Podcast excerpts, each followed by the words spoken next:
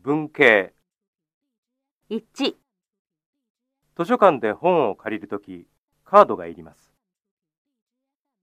2、このボタンを押すとお釣りが出ます例文1。よくテレビを見ますかそうですね野球の試合があるとき見ます2。冷蔵庫に何もないときどうしますか近くのレストランへ何か食べに行きます3。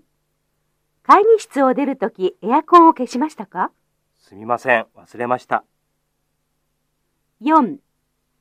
サントスさんはどこで服や靴を買いますか夏休みやお正月に国へ帰ったとき買います日本のは小さいですから5。それは何ですか元気茶です体の調子が悪いときに飲みます6。暇なとき家へ遊びに来ませんかええありがとうございます7。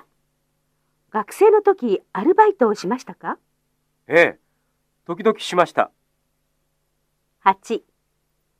音が小さいですね。このつまみを右へ回すと大きくなります9。